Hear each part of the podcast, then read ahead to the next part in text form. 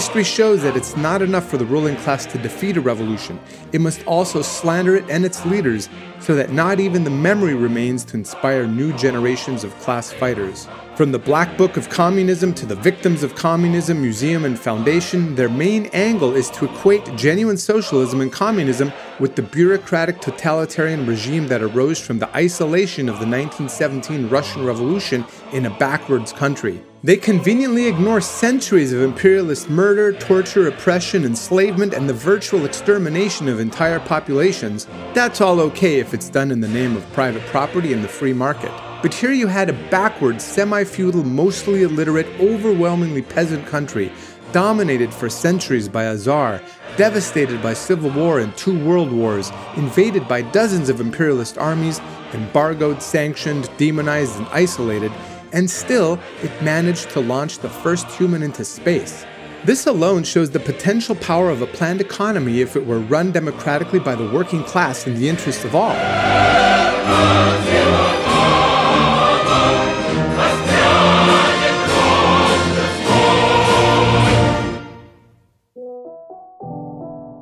America will never be a socialist country.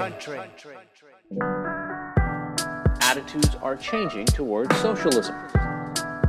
We believe the only solution is the establishment of a workers' government on a socialist program.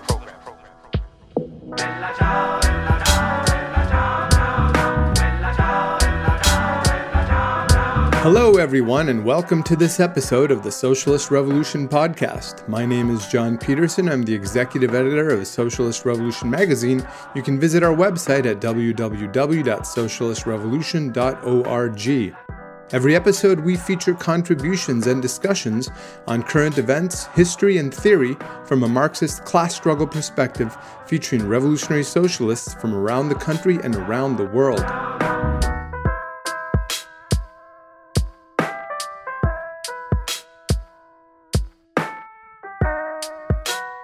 This year marks the 100 year anniversary of the founding of the Union of Soviet Socialist Republics, the USSR, also known as the Soviet Union.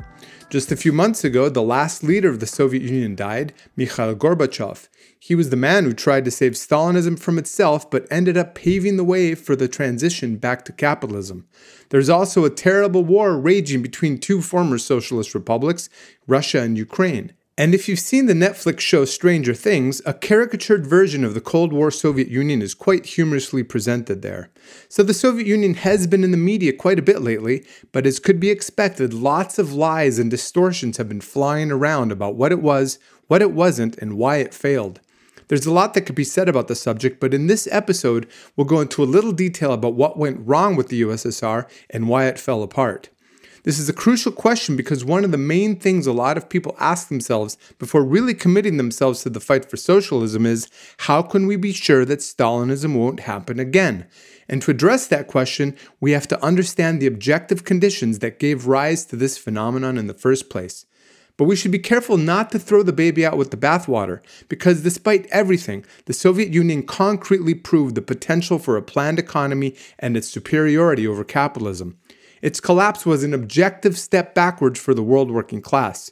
Imperialism no longer had a counterbalance, and the world capitalist class immediately launched an all out assault on the gains won by the workers over the previous century. From wages and conditions to union rights, and even basic civil rights and the right to abortion. That being said, the collapse of Stalinism also meant a collapse of the mass Stalinist parties that dominated and stifled the left in many countries for decades. This led to new openings and opportunities for the forces of Trotskyism, whose ideas and perspectives on Stalinism were fully vindicated. Perhaps most importantly, as Comrade Ted Grant said at the time, the collapse of Stalinism was merely a prelude to an even greater historical drama the world crisis of capitalism, and the opening of a new epoch of wars, crisis, revolution, and counter revolution. That's the world we live in today. So, this centennial anniversary is a perfect opportunity to clarify questions such as Was the Soviet Union really communist? What is a workers' state? What is internationalism and why do we need it? And what are Stalinism, Leninism, Trotskyism, and Bolshevism? First, though, I'd like to give a little background history on the USSR, what it was and what it achieved, and why it was hated by the capitalists. From its creation in 1922 to its dissolution in 1991, the Soviet Union was the largest country in the world. It was a transcontinental mammoth spanning over 8.6 million square miles across 11 time zones. For comparison, it was bigger than the US and Canada combined, which are huge countries in and of themselves, at about 3.8 million square miles each. It really is incredible that a country that dominated over one sixth of the planet simply no longer exists a stark reminder that nothing lasts forever. It had the second largest economy in the world after the US, and it had the largest standing army and the biggest arsenal of nuclear weapons. It was a country unlike any other, with a federal structure made up of a series of individual Soviet republics with its capital at Moscow. And although it lasted 69 years, it had just eight leaders, including Lenin, Stalin, Malenkov, Khrushchev, Brezhnev, Andropov, Chernenko, and Gorbachev. But as we will see, there was a huge difference between Lenin's politics and leadership and Stalin's or Brezhnev's. And there was a night and day difference between the USSR of the early 1920s and the USSR of the 1930s, 40s, 50s, and beyond. Its founding members were the Soviet Federative Socialist Republics of Russia, Transcaucasia, Ukraine, and Byelorussia. It was officially founded on December 30th, 1922, which formalized the political union between these regions that had existed since 1919. By 1940, 11 more republics had been added for a total of 15, including Armenia, Azerbaijan, Estonia, Georgia, Kazakhstan, Kyrgyzia, Latvia, Lithuania, Moldova, Tajikistan, Turkmenia, and Uzbekistan. To accommodate all of this, there were also 15 official or recognized languages, although Russian was clearly dominant. Its total population in 1991 was 289 million, about 36 million more than the US at that time. And on top of the official members of the USSR, after World War II, the Stalinist Soviet Union had a series of satellite states under its sphere of influence and control, which extended its range even further to include Albania, Bulgaria, Czechoslovakia, East Germany, Hungary, Poland, and Romania. This was the Eastern Bloc, which formed part of a military alliance called the Warsaw Pact. But like a house of cards, all this seemingly monolithic power came crashing down, and on December 10, 1991, the Belovezha Accords were signed, which declared the dissolution of the USSR by its founder states and the establishment of a series of independent states. This was to have wide ranging repercussions, which we're still living with today, and it led to economic, political, and social disaster for hundreds of millions of people across the region and around the planet. Needless to say, the capitalist class rejoiced at the fall of the USSR. Ronald Reagan had called the Soviet Union the evil empire and the focus of evil in the modern world. We were told that capitalism and the free market had won. The American political scientist Francis Fukuyama declared that, quote, the period of post history has arrived, liberal democracy has triumphed, and mankind has reached its highest wisdom. History has come to an end, end quote. The American imperialists promised a new world order and a Pax Americana like the Pax Romana under the heel of the Roman emperors and legions. As was the case when the Berlin Wall had fallen a couple of years earlier in 1989, Images of cheering crowds toppling statues of Lenin and other Soviet leaders were splashed across TV screens. History shows that it's not enough for the ruling class to defeat a revolution. It must also slander it and its leaders, must surround it with poison and suspicion so that not even the memory remains to inspire new generations of class fighters. From the Black Book of Communism to the Victims of Communism Museum and Foundation, their main angle is to equate genuine socialism and communism with the bureaucratic totalitarian regime that arose from the isolation of the 1917 Russian Revolution in a backwards country. They basically equate the USSR with Hitler's Germany, and they treat Lenin as if they were the same as Stalin while minimizing the role of Trotsky. So it should be no surprise that Vladimir Putin, who's a reactionary defender of capitalism and Russian imperialism, also slanders and pours filth on the memory of Lenin and the October Revolution. Like so many other former so called communists, Putin and his mafiosi gangsters rose to economic and political power not in the wave of revolution, but as part of the counter revolution that dismantled the nationalized planned economy and restored capitalism. But the truth is that the imperialists despise the Soviet Union not for the many terrible things that absolutely did happen and which we also opposed, but precisely for the many positive aspects it represented, those elements of the USSR that we defend and want to see expanded and blossom fully on the basis of genuine world socialism and workers' democracy. Let's be clear, we are not apologists for the crimes of Stalinism. In fact, the worst of those crimes were carried out against Trotskyists like ourselves. But the hypocrisy of the capitalists knows no bounds. They condemn the crimes of so called communism, yet turn a blind eye to the endless list of crimes of imperialism, including the rise of Hitler, Franco, Mussolini, Pinochet, and other enemies of the working class like Clinton, the Bushes, Trump, and Biden. They conveniently ignore centuries of imperialist murder, torture, oppression, enslavement, and the virtual extermination of entire populations, but that's all okay if it's done in the name of private property and the free market. The reality is that the regime established by the October Revolution was neither totalitarian nor bureaucratic, but the most democratic regime yet seen on earth. It abolished private ownership of the means of production and proved that it was possible to run society without capitalists, landlords, and moneylenders. For the first time in history, the viability of a nationalized planned economy was demonstrated, not in theory, but in practice. And that is why the capitalists hated it. To be sure, the Soviet economy was run inefficiently and bureaucratically, and it was eventually run into the ground. But here you had a backward, semi feudal, mostly illiterate, overwhelmingly peasant country, dominated for centuries by a czar, devastated by civil war and two world wars, invaded by dozens of imperialist armies, embargoed, sanctioned, demonized, and isolated, and still it managed to launch the first human into space. This alone shows the potential power of a planned economy if it were run democratically by the working class in the interest of all. To really appreciate what the Soviet Union achieved, we shouldn't compare it to countries like the US, Germany, Great Britain, or France, which were already quite advanced 100 years ago, but to the many other countries that were far behind the curve of capitalist development at that time.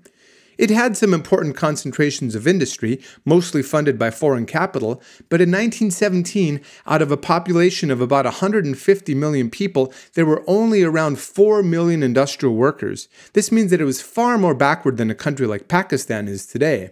And it was a million miles from the situation we have in the US, where the overwhelming majority are educated and productive workers and there is massive GDP. Despite the general impoverishment, however, the potential unleashed by the revolution was astonishing. The Soviet people were responsible for countless revolutionary innovations in art, science, and technology. From the world's first film school, founded in 1919, to the discovery of stem cells in 1924 and the invention of LED lights in 1927. From electric rocket motors, single rotor helicopters, underwater welding, and a range of military technologies and innovations, including the world's first and largest corps of airborne paratroopers. They created the world's first blood bank, performed the first kidney transplants, invented artificial hearts, and even the postal code. All of this and much more before the end of the 1930s, before Stalinism was fully consolidated. And let's not forget that it was the Soviets who defeated Hitler on the basis of the planned economy and the heroism of an entire population that defended it at a cost of 27 million dead. Compare that to around 300,000 US deaths in World War II, which is a lot, but nothing in comparison. And despite those losses and the devastation of the Nazi occupation and destruction, it managed to increase its GDP five times over from 1945 to 1979. Due to the planned economy, the USSR became a modern, developed country with a high level of culture and a health and educational system equal or superior to anything found in the West. By the late 1970s, the Soviet Union was a formidable industrial power, and in absolute terms, it had overtaken the rest of the world in a whole series of sectors. It was the biggest producer of oil, steel, cement, tractors, and many machine tools. In the 1980s, the USSR had more scientists than the USA, Japan, Britain, and Germany combined. Just recently, the West was compelled to admit that the Soviet space program was about 10 years in advance of theirs. All this was achieved with virtually no unemployment, inflation, or cyclical crises of overproduction. Its economy and society were still deeply connected to capitalism on a world scale, but internally, the capitalist dynamics were modified or eliminated altogether, although there were many contradictory tendencies. But unemployment like that in the West was unknown in the Soviet Union. In fact, it was legally a crime. Compare that to the US, where even during the current so called boom, there are roughly 6 million workers unemployed. Worldwide, the figure is no fewer than 220 million unemployed, and hundreds of millions more are underemployed or badly paid. Prices in the Soviet Union were extremely stable, with the cost of living in the 1980s not much different than it had been in the 1950s. The average apartment may not have been that luxurious, but rents were extremely low and stable. Compare that to rents in any major city in the US today, which have risen 25, 30, or even 40% in a single year. The USSR also had a balanced budget and even a small surplus every year. All this despite the bureaucratic corruption and inefficiency of Stalinism. None of this is highlighted by the West, of course, except for the part about bureaucratic corruption and inefficiency. Or take the question of women. The French utopian socialist Fourier saw the position of women as the most graphic indicator of the real nature of a social regime. Under Tsarism, women were considered as mere appendages of the household. Tsarist laws permitted men explicitly to use violence against their wives. In some rural areas, women were forced to wear veils and were prevented from learning to read and write. But after the revolution between 1917 and 1927, a whole series of laws were passed giving women formal equality with men. In fact, one of the first things the Bolsheviks did in 1917 was to grant women the vote, the first major power in the world to do so. It's no accident that the US was pressured by this to grant women suffrage a couple of years later in 1919. Women in the USSR were no longer obliged to live with their husbands or accompany them if a job change meant a change of house. They were given equal rights to be head of the household and received equal pay. Despite poverty, civil war, and famine, material advances were made in Russia to facilitate the full involvement of women in all spheres of social, economic, and political life. The provision of free school meals and milk for children, special food and clothing allowances for children in need, pregnancy consultation centers, maternity homes, nurseries, and other facilities. Abortion was legalized in 1920. It took the US until 1973, and now even that basic right has been reversed. So, which really was the backward country? Divorce was simplified and civil registration of marriage was introduced. Women literally had to simply mail in a postcard to get a divorce. In the words of Lenin, in the literal sense, we did not leave a single brick standing of the despicable laws which placed women in a state of inferiority compared with men. And although the Stalinist counter-revolution reversed many of the early gains, women in the Soviet Union made colossal strides forward in the struggle for equality, including in the post-World War II era. The retirement age in the USSR was 55 years old, with no discrimination in pay and terms of employment. Pregnant women had the right to shift to lighter work and received fully paid maternity leave for 56 days before and 56 days after the birth of a child. The number of women in higher education as a percentage of the total rose from 28% in 1927 to 49% in 1970. The advances of the planned economy, with the improvements in healthcare that flowed from it, were reflected in an increase in life expectancy for women from 30 years in 1917 to 74 years by the 1980s, and a reduction in child mortality by 90%.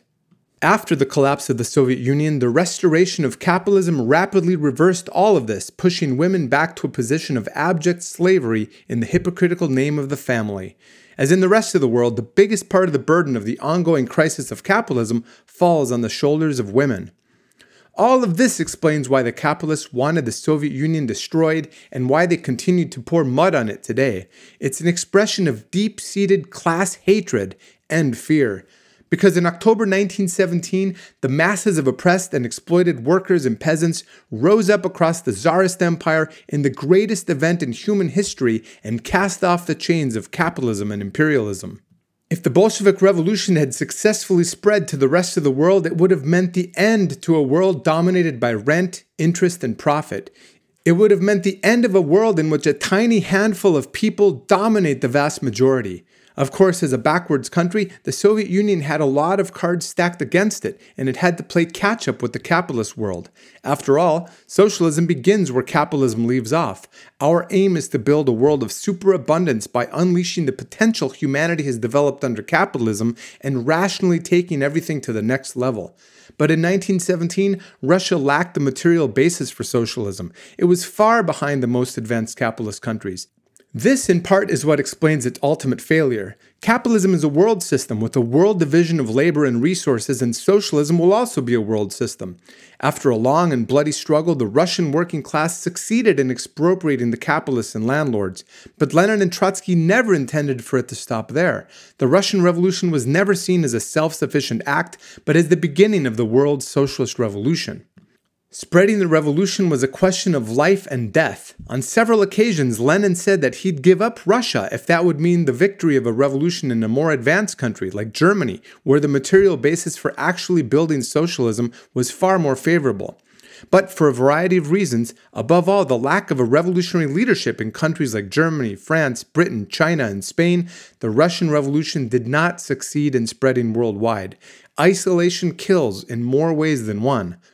Under Lenin and Trotsky, the aim was internationalism, workers of the world unite, and world revolution. Under Stalin, the aim became socialism in one country, a totally absurd proposition that condemned it to eventual destruction.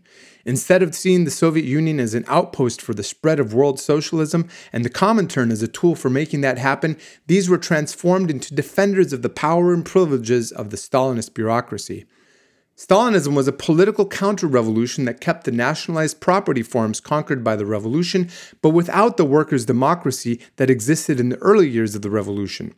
The best revolutionary workers were literally killed off in the brutal civil war that followed the October uprising, as the imperialist powers invaded and imposed sanctions and tried to strangle the revolution in its cradle. That heroic generation of class fighters was replaced by a new layer of careerists and opportunists, many of them former czarist officials or reformist enemies of Bolshevism and communism. By degrees, with Stalin as their figurehead, they shouldered aside the most advanced and committed of the working class and took control over the state and the economy. We should be clear Stalin was the gravedigger of the Russian Revolution and the butcher of the old Bolshevik party. He literally purged and murdered almost every single Bolshevik who had been in the leadership in 1917, including Leon Trotsky, who fought to defend genuine Leninism to the very end when he was assassinated by Stalinist agents in Mexico City in 1940. The rise of the Stalinist bureaucracy was a terrible regression and represented the liquidation of the political power of the working class. Of course, they didn't own the economy, the collective working class did via the state. So, although they leached off the economy for their own benefits, they couldn't sell off the state companies or give them to their children as an inheritance. Only by restoring capitalism could they do these things. When the Soviet Union finally collapsed, a handful of those former officials enriched themselves by seizing state assets and turning them into private companies that could be bought, sold, and inherited. There were roughly 45,000 state owned enterprises in the Soviet Union, and with the exception of things like the defense sector, pretty much the entirety of the industrial, energy, and financial sectors were privatized. As one historian put it, it was the most cataclysmic peacetime economic collapse of any industrial country in history. And in a play on the word perestroika, Gorbachev's policy of trying to reconstruct the Soviet economy after what was called the period of stagnation, the process of privatization was called katastroika by the workers, as it was a total catastrophe. So we should be clear that what failed in the USSR wasn't socialism, but a vile, totalitarian caricature of socialism, and it certainly has nothing to do with genuine communism. The USSR was a transitional society standing between the property and social relations of capitalism and moneyless, stateless communism. Had the Russian Revolution spread successfully to Germany and Western Europe, the transition would have moved in the direction of genuine socialism and eventually communism. By combining the vast resources of Russia with the technology and know how of the powerful Western European working class, the objective basis for providing enough for everyone could have been developed relatively quickly. Even the US couldn't have held out forever as a bastion of reaction, as the US working class would have been inspired by these events and moved towards revolution here as well. The need for a state of any kind would have melted away organically over time, as the vast majority would have been in direct control of society, with the material conditions of life improving rapidly. But on the basis of isolation, imperialist encirclement, and generalized poverty, instead of withering away, the state in the USSR was strengthened. And instead of defending against capitalist restoration, the bureaucracy eventually opened the floodgates to its return. Trotsky once said that a nationalized planned economy needs democracy like the body needs oxygen. It's not an optional bonus, but a prime requisite. So the Soviet Union was formally a workers' state, but it was a degenerated and deformed workers' state. In scientific Marxist terms, it was what we would call proletarian Bonapartism. The capitalists and landlords had been expropriated, and the key levers of the economy had been nationalized. This is the basic economic basis for a workers' or proletarian state, hence the proletarian portion of that descriptive term. As Trotsky explained, quote, the counter-revolution sets in when the spool of progressive social conquests begins to unwind. There seems no end to this unwinding, yet some portion of the conquest of the revolution is always preserved. Thus, in spite of monstrous bureaucratic distortions, the class basis of the USSR remains proletarian. But let us bear in mind that the unwinding process has not yet been completed, and the future of Europe and the world during the next few decades has not yet been decided. The Russian Thermidor, by which Trotsky meant the political counter-revolution, would have undoubtedly opened a new era of bourgeois rule if that rule had not proved obsolete throughout the world. At any rate, the struggle against equality and the establishment of very deep social differentiations has so far been unable to eliminate the socialist consciousness of the masses or the nationalization of the means of production and the land, which were the basic socialist conquests of the revolution. Although it derogates these achievements, the bureaucracy has not yet ventured to resort to the restoration of the private ownership of the means of production. End quote by Trotsky. But instead of workers' democracy and control over production and distribution, whereby the workers have a direct say in politics and the economy and what is produced and how from below, the Soviet state and economy were run on the basis of bureaucratic centralism, a command economy from above. A huge gap opened up between the masses and the privileged officials and their families who had access to expensive clothes, big cars, comfortable apartments, and summer dachas. Instead of trending towards less inequality and fewer privileges, greater inequality and privileges went to a minority of society who ruled by the sword and used intimidation, force, and terror to maintain their power. The contradiction was extra disgusting because the official propaganda claimed that the country had achieved socialism and even communism. So the state, which again was formerly a workers' state, was controlled by the bureaucracy and it increasingly stood above society and took on a life of its own. That's what we call Bonapartism, hence the term proletarian Bonapartism. The ruling bureaucracy based itself on the nationalized planned economy, and this allowed it to play a relatively progressive role in developing the productive forces for a time. But the advances came at three times the cost of capitalism, with incredible waste, corruption, and mismanagement. They siphoned an enormous proportion of the wealth produced by the working class into their own pockets. Early on, when it was a question of producing tons of iron, steel, concrete, and basic agricultural goods, even a clumsy, corrupt, and inept bureaucracy could get results. But a modern economy, such as Russia had by the 1960s, is a delicate mechanism. The relations between heavy industry, light industry, agriculture, science, and so on cannot be established by arbitrary administrative decrees. As the economy trended towards more sophisticated consumer goods like home electronics, a bureaucracy giving orders from above, divorced from the real process of production, could not get positive results. An economy producing a million different commodities each year could not be organized properly without the conscious control and participation of the majority of society.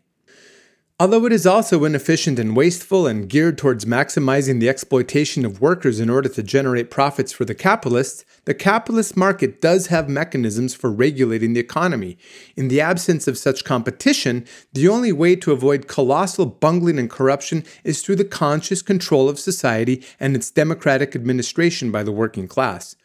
But the introduction of a regime of workers' democracy would have meant the end of the power and privileges of the bureaucracy, and they weren't about to do that. So in the USSR, there was virtually no input from the workers. Despite some scarcity and a lack of variety, most workers had a decent enough quality of life in general, so they didn't want to rock the boat for fear of running afoul of the secret police.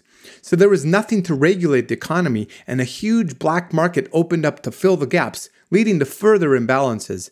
To give just one insane example, there was apparently a shoe factory that produced 1 million left shoes because the quota given to the bureaucratic management was 1 million shoes, and it was easier and cheaper to make them all the same.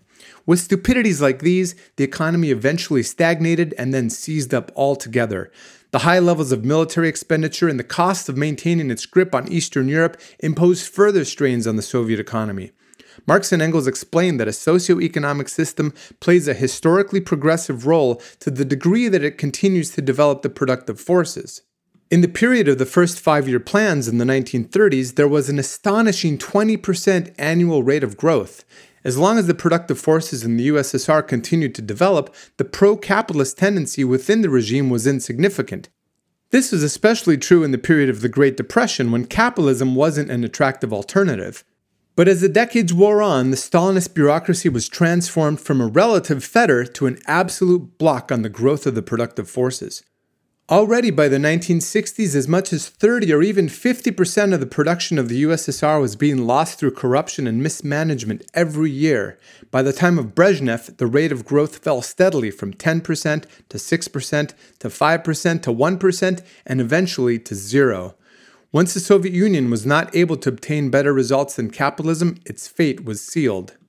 All of this was explained well in advance by Leon Trotsky, for example, in his remarkable 1936 book, The Revolution Betrayed. This is an absolute must read if you want to understand what the Soviet Union was and what it wasn't. It's a brilliant example of Marxist dialectics applied to a complex, contradictory, living, and ever changing phenomenon. But as he wrote, the fate of the Soviet Union was not predetermined.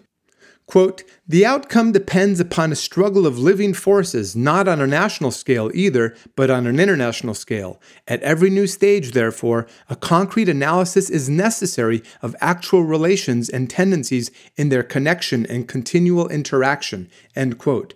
As an example of this struggle of living forces, the Soviet Union was almost toppled by Hitler and the Nazis. But after incredible losses and sacrifices, it actually came out of the war stronger than ever. This gave Stalinism a new lease on life, and as the decades passed, the memory of October 1917, the role played by the working class in those events, and the workers' democracy that had existed faded further and further in the minds of the masses. Trotsky fought for a political revolution to overthrow the bureaucracy while preserving the nationalized planned economy. But he understood that if this did not happen, in order to preserve their privileges, the Stalinist bureaucracy must inevitably in future stages seek support for itself in capitalist property relations. And this is exactly what happened. There was enormous pressure on the bureaucracy, both internally and externally. They were under pressure from the masses who were fed up with the bad leadership, lack of basic freedoms, shortages, and corruption. In 1989, the Eastern Bloc had collapsed as Stalinism in Eastern Europe crumbled like a house of cards. In the case of Romania, the masses had risen up and executed the hated dictator Nicolae Ceausescu. The bureaucrats in Moscow certainly didn't want to meet the same fate. They were also under the relentless pressure of world imperialism to restore capitalism, and they were under pressure by elements in the bureaucracy who were preparing to grab as many state assets as possible for their own benefit. Gorbachev was smart enough to realize that unless dramatic measures were taken by the leadership, the whole thing would fall apart. It's unlikely that he was consciously aiming for capitalist restoration at first. His glasnost and perestroika initiatives were an attempt to carry out a bureaucratic reform from the top to prevent revolution from below. Incredibly, at the time, some people on the left thought that Gorbachev, who stood at the head of everything, was somehow going to reform the bureaucracy out of existence. But perestroika inevitably ended up in an impasse. Had a genuinely Leninist alternative existed, the road would have been open for a political revolution in the Soviet Union to restore the regime of workers' democracy that existed in the early days. But the consciousness of the masses was not what it had been 75 years earlier. Something had to give, and the vacuum was instead filled by an attempted coup against Gorbachev organized by Stalinist hardliners in August 1991. They wanted to stop the reforms and to keep things as they had been, as they had comfy positions leeching off the workers' state. But they were met with the resistance of the nascent Russian bourgeoisie led by Boris Yeltsin, a former protege of Gorbachev, who took advantage of the coup to promote himself as the alleged defender of democracy. None of these factions appealed to the working class. With few exceptions, the masses were confused, disgusted, and exhausted, and they mostly sat it out on the sidelines. Yeltsin succeeded temporarily in stabilizing the situation, became the first president of Russia in 1991, and he decisively took the road of capitalist restoration. Most of the privatizations that took place, i.e., the looting of public assets, took place on his watch. He ruled until 1999 when he was followed by Vladimir Putin, who remains in power to this day. But we should never forget that he won't be there forever either. Of course, for the capitalists and their apologists, the collapse of the Soviet Union was simply because socialism is bad, capitalism is good, and communism failed. But again, the reality is that they hated the planned economy.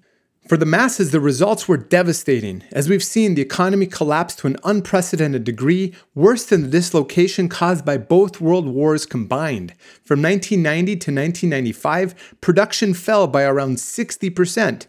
Wages fell by 43% between 1991 and 1993. Whereas women had once received wages averaging 70% of men's wages, by 1997, the average had fallen to just 40%. After 1989, death rates soared by 30%. From being the world's number two economy by 1995, Russia wasn't even in the top 10. It was a disorienting and disastrous humiliation and laid the basis for the rise of a poisonous great Russian nationalism and militarism. Today, in the land of Lenin and Trotsky, the land of the great patriotic war against the Nazis, there is even a proliferation of fascist organizations. But there is also rising interest in genuine communism and in Trotsky. Growing numbers of youth are disgusted by Putin and his gangsters and are reviving the ideas and traditions of their great grandparents. The older generations look back fondly at the days of so called communism when everyone at least had a home, healthcare, education, and access to a high level of culture. Life teaches, and the reality of life under capitalism is a most powerful teacher, and not only in Russia. Despite decades of anti communist propaganda, there is growing interest in socialism and communism right here in the belly of the beast, especially among young people. A recent poll found that the term socialism is viewed favorably by 49% among Gen Z. This is up from 40% before the pandemic. 35% of millennials and 31% of Gen Z say they support the gradual elimination of the capitalist system in favor of a more socialist system. And 12% of Gen Z and 10% of millennials think society would be better off if all private property was abolished and held by the government, i.e., they consider themselves communists. That's roughly 15 million young people who think the US should go communist. So if you've ever felt alone in thinking that capitalism can't possibly be the only way to organize society, just remember that there are literally millions of people out there just like you.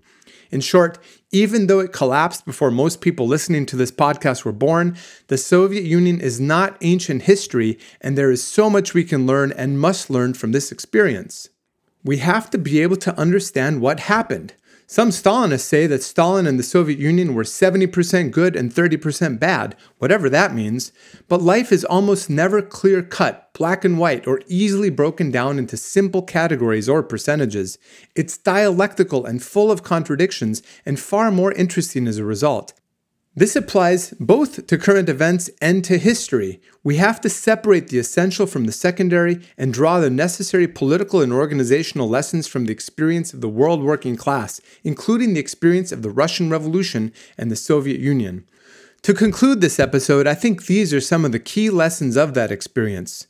To successfully overthrow capitalism, you need more than a crisis of the system and a revolutionary uprising of the masses. You also need a revolutionary leadership built in advance with roots in the working class, armed with a socialist program, and committed 100% to class independence and class struggle. That's what we call Bolshevism. And that's what the working class in Russia had in 1917 and which no one else has yet been able to replicate. But the experience of the Soviet Union shows that you need more than a favorable convergence of objective and subjective factors and the overthrow of the old regime. You also need the material basis for actually building socialism and eventually transitioning to moneyless, classless communism. As we've seen, that's precisely what the Russian Bolsheviks did not have. But guess what? We do have that today. And nowhere are the objective conditions for socialism more ripe than in the United States. We have a massive economy, vast natural resources, and a huge and productive working class. A world of unimaginable superabundance is possible, and the experience of the Soviet Union gives us a small taste of how that can become a reality. The world socialist revolution may or may not start in the US, but it will certainly end here. Because when the US working class seizes political and economic power, it will be game over for world capitalism. Revolutions do not respect borders, and a successful American socialist revolution would spread like wildfire to the rest of the planet if it wasn't already taking place everywhere already. The basic model for building the kind of leadership we need has been passed down to us in the form of the Bolshevik Party of Lenin and Trotsky. Genuine Bolshevism and Leninism are based on democratic centralism. This means freedom of discussion as we debate the best possible course of action, combined with disciplined unity in action once a decision is taken. This gives us maximum flexibility, efficiency, and strength. Building a genuine Bolshevik Leninist leadership is precisely what the IMT is doing in the US and in dozens of other countries around the world. This has nothing to do with top down, unthinking Stalinism of so called Marxist Leninism. Leadership is not about giving orders from above, but about providing political and organizational clarity, inspiring confidence, pointing the way forward, and leading by example. Our task is to study the theory and the history and to apply these ideas and methods to the conditions we face today. Margaret Thatcher liked to say that there is no alternative to capitalism, but that's a lie. Capitalism hasn't always existed. It took centuries for the system to fully establish itself worldwide, and as we've seen, for a period of several decades, it was virtually eliminated across one sixth of the globe. The reality is that capitalism reached its expiration date roughly 100 years ago, and there is an alternative socialism. The fall of the USSR was not the end, but only the beginning. The IMT is fighting for a new version of the Soviet Union, but on a far higher economic level based on workers' democracy and material superabundance. Instead of the USSR, though, we fight for the USSA, the United Socialist States of America, as part of a world socialist federation.